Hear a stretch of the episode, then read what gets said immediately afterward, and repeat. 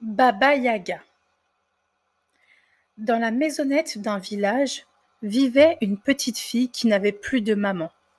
Son père, qui était déjà assez vieux, se remaria, mais il ne sut pas bien choisir. Sa nouvelle femme n'était pas une vraie maman, c'était une marâtre. Elle détestait la petite fille et la traitait mal. Comment faire pour m'en débarrasser? songeait la marâtre. Un jour que son mari s'était rendu au marché vendre du blé, elle dit à la petite fille Va chez ma sœur, ta gentille tante, et demande-lui une aiguille et du fil pour te coudre une chemise. La petite fille mit son joli fichu rouge et partit. En route, comme elle était maline, elle se dit J'ai une gentille tante, c'est vrai, mais qui n'est pas la sœur de ma marâtre, c'est la sœur de ma vraie tante. J'irai d'abord lui demander conseil à elle. Sa tante la reçut avec beaucoup de plaisir. Tante, dit la petite fille, la femme de mon papa m'envoyait chez sa sœur lui demander une aiguillée du fil pour me coudre une chemise. Mais d'abord, je suis venue te demander à toi un bon conseil. Tu as eu raison. La sœur de ta marâtre n'est autre que Baba Yaga, la cruelle ogresse. Mais écoute-moi. Il y a chez Baba Yaga un boulot qui voudra te fouetter les yeux. Noue-le d'un ruban. Tu verras une grosse barrière qui grince et qui voudra se refermer toute seule. Mets-lui de l'huile sur les gonds. Des chiens voudront te manger. Jette-leur du pain. Et enfin tu verras un chat qui te mangera les yeux. Donne-lui un bout de jambon. Merci bien, ma tante, répondit la petite fille. Elle marcha longtemps, puis arriva enfin à la maison de Baba Yaga. Baba Yaga était en train de tisser. Bonjour, ma tante. Bonjour, ma nièce.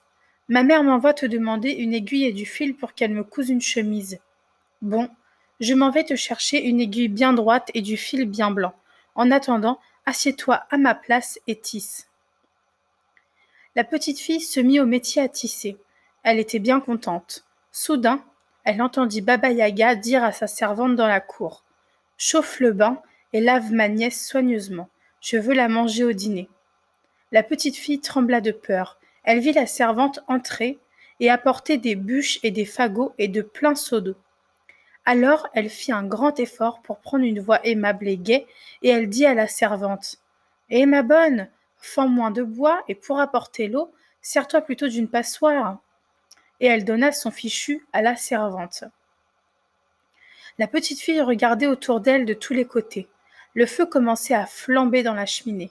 Il avait beau être un feu d'ogresse, sa flamme était vive et claire, et l'eau commençait à chanter dans le chaudron. Et bien que ce fût une eau d'ogresse, elle chantait une jolie chanson. Mais Baba Yaga s'impatientait. De la cour, elle demanda Tu tisses, ma nièce Tu tisses, ma chérie Je tisse, ma tante, je tisse. Et sans faire de bruit, la petite fille se lève, va à la porte. Mais le chat est là, maigre, noir et effrayant.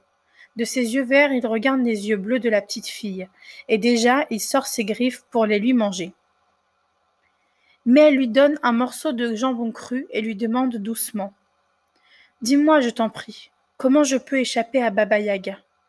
Le chat mange d'abord tout le morceau de jambon, puis il lisse ses moustaches et répond. Prends ce peigne et cette serviette et sauve-toi. Baba Yaga va te poursuivre en courant. Colle l'oreille contre la terre. Si tu l'entends approcher, jette la serviette et tu verras. Si elle te poursuit toujours, colle encore l'oreille contre la terre, et quand tu l'entendras sur la route, jette le peigne et tu verras. La petite fille remercia le chat, prit la serviette et le peigne et s'enfuit. Mais à peine hors de la maison, elle vit deux chiens encore plus maigres que le chat, tout prêts à la dévorer.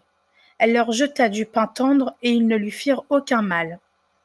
Ensuite, c'est la grosse barrière qui grinça et qui voulut se refermer pour l'empêcher de sortir de l'enclos.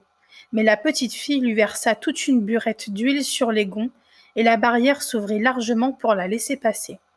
Sur le chemin, le bouleau siffla et s'agita pour lui faire mal aux yeux. Mais elle le noua d'un ruban rouge, et voilà que le bouleau la salua et lui montra le chemin. Elle courut, elle courut et elle courut encore. Et pendant ce temps, le chat s'était mis à tisser de la cour, Baba Yaga demanda encore une fois. Tu tisses, ma nièce, tu tisses, ma chérie. Je tisse, ma vieille tante, je tisse, répondit le chat d'une grosse voix. Furieuse, Baba Yaga se précipita dans la maison. Plus de petite fille. Elle rossa le chat et cria. Pourquoi ne lui as-tu pas mangé les yeux, espèce de traître? Eh, dit le chat, voilà longtemps que je suis à ton service, et tu ne m'as jamais donné le plus petit os, tandis qu'elle m'a donné du jambon. Baba Yaga rossa les chiens. Eh, dirent les chiens, voilà longtemps que nous sommes à ton service, et nous as-tu seulement jeté une vieille croûte, tandis qu'elle nous a donné du pain tendre. Baba Yaga secoua la barrière. Eh, dit la barrière, voilà longtemps que je suis à ton service, et tu ne m'as jamais mis une seule goutte d'huile sur les gonds, tandis qu'elle m'en a versé une pleine burette. Baba Yaga s'en prend au boulot. Eh, dit le boulot, voilà longtemps que je suis à ton service, et tu ne m'as jamais décoré le fil, tandis qu'elle m'a paré d'un beau ruban de soie. Et moi, dit la servante, à qui pourtant on ne demandait rien, et moi, depuis le temps que je suis à ton service, je n'ai jamais reçu de toi ne serait-ce qu'une loque, tandis qu'elle m'a fait cadeau d'un joli fichu rouge. Baba Yaga sauta dans un mortier, et jouant du pilon, effaçant ses traces avec son balai, elle s'élança à travers la campagne. La petite fille colle son oreille contre la terre. Elle entend que Baba Yaga approche. Alors, elle jette la serviette. Et voilà que la serviette se transforme en une large rivière. Baba Yaga fut bien obligée de s'arrêter. Elle grince des dents, roule des yeux jaunes, court à la maison, fait sortir ses trois bœufs et les amène. Et les bœufs boivent toute l'eau jusqu'à la dernière goutte, et Baba Yaga reprend sa poursuite. La petite fille est loin. Elle colle l'oreille contre la terre. Elle entend le pilon sur la route. Elle jette le peigne, et voilà que le peigne se transforme en une forêt touffue. Baba Yaga essaye d'y entrer, de scier les arbres avec ses dents. Impossible. La petite fille écoute, plus rien. Elle n'entend que le vent qui souffle entre les sapins verts et noirs de la forêt. Pourtant, elle continua de courir très vite parce qu'il commençait à faire nuit, et elle pensait Mon papa doit me croire perdue. Le vieux paysan était revenu du marché, et il avait demandé à sa femme. Où est la petite? Qu'il sait, répondit la marâtre. Voilà trois heures que je l'ai envoyée faire une commission chez sa tante. Enfin, la petite fille, les joues plus roses que jamais d'avoir couru, arriva chez son père, et il lui demanda. D'où viens tu, ma petite? Ah, dit-elle, petit père, ma mère m'a envoyé chez ma tante chercher une aiguille et du fil pour recoudre une chemise, mais ma tante, figure-toi que c'est Baba Yaga, la cruelle ogresse. Et elle raconta toute son histoire. Le vieil homme était rouge de colère. Il dit à la marâtre de partir. Et depuis ce temps, la petite fille et son père vivaient en paix. Je suis passé dans leur village. Ils m'ont invité à leur table. Le repas était très bon et tout le monde était content.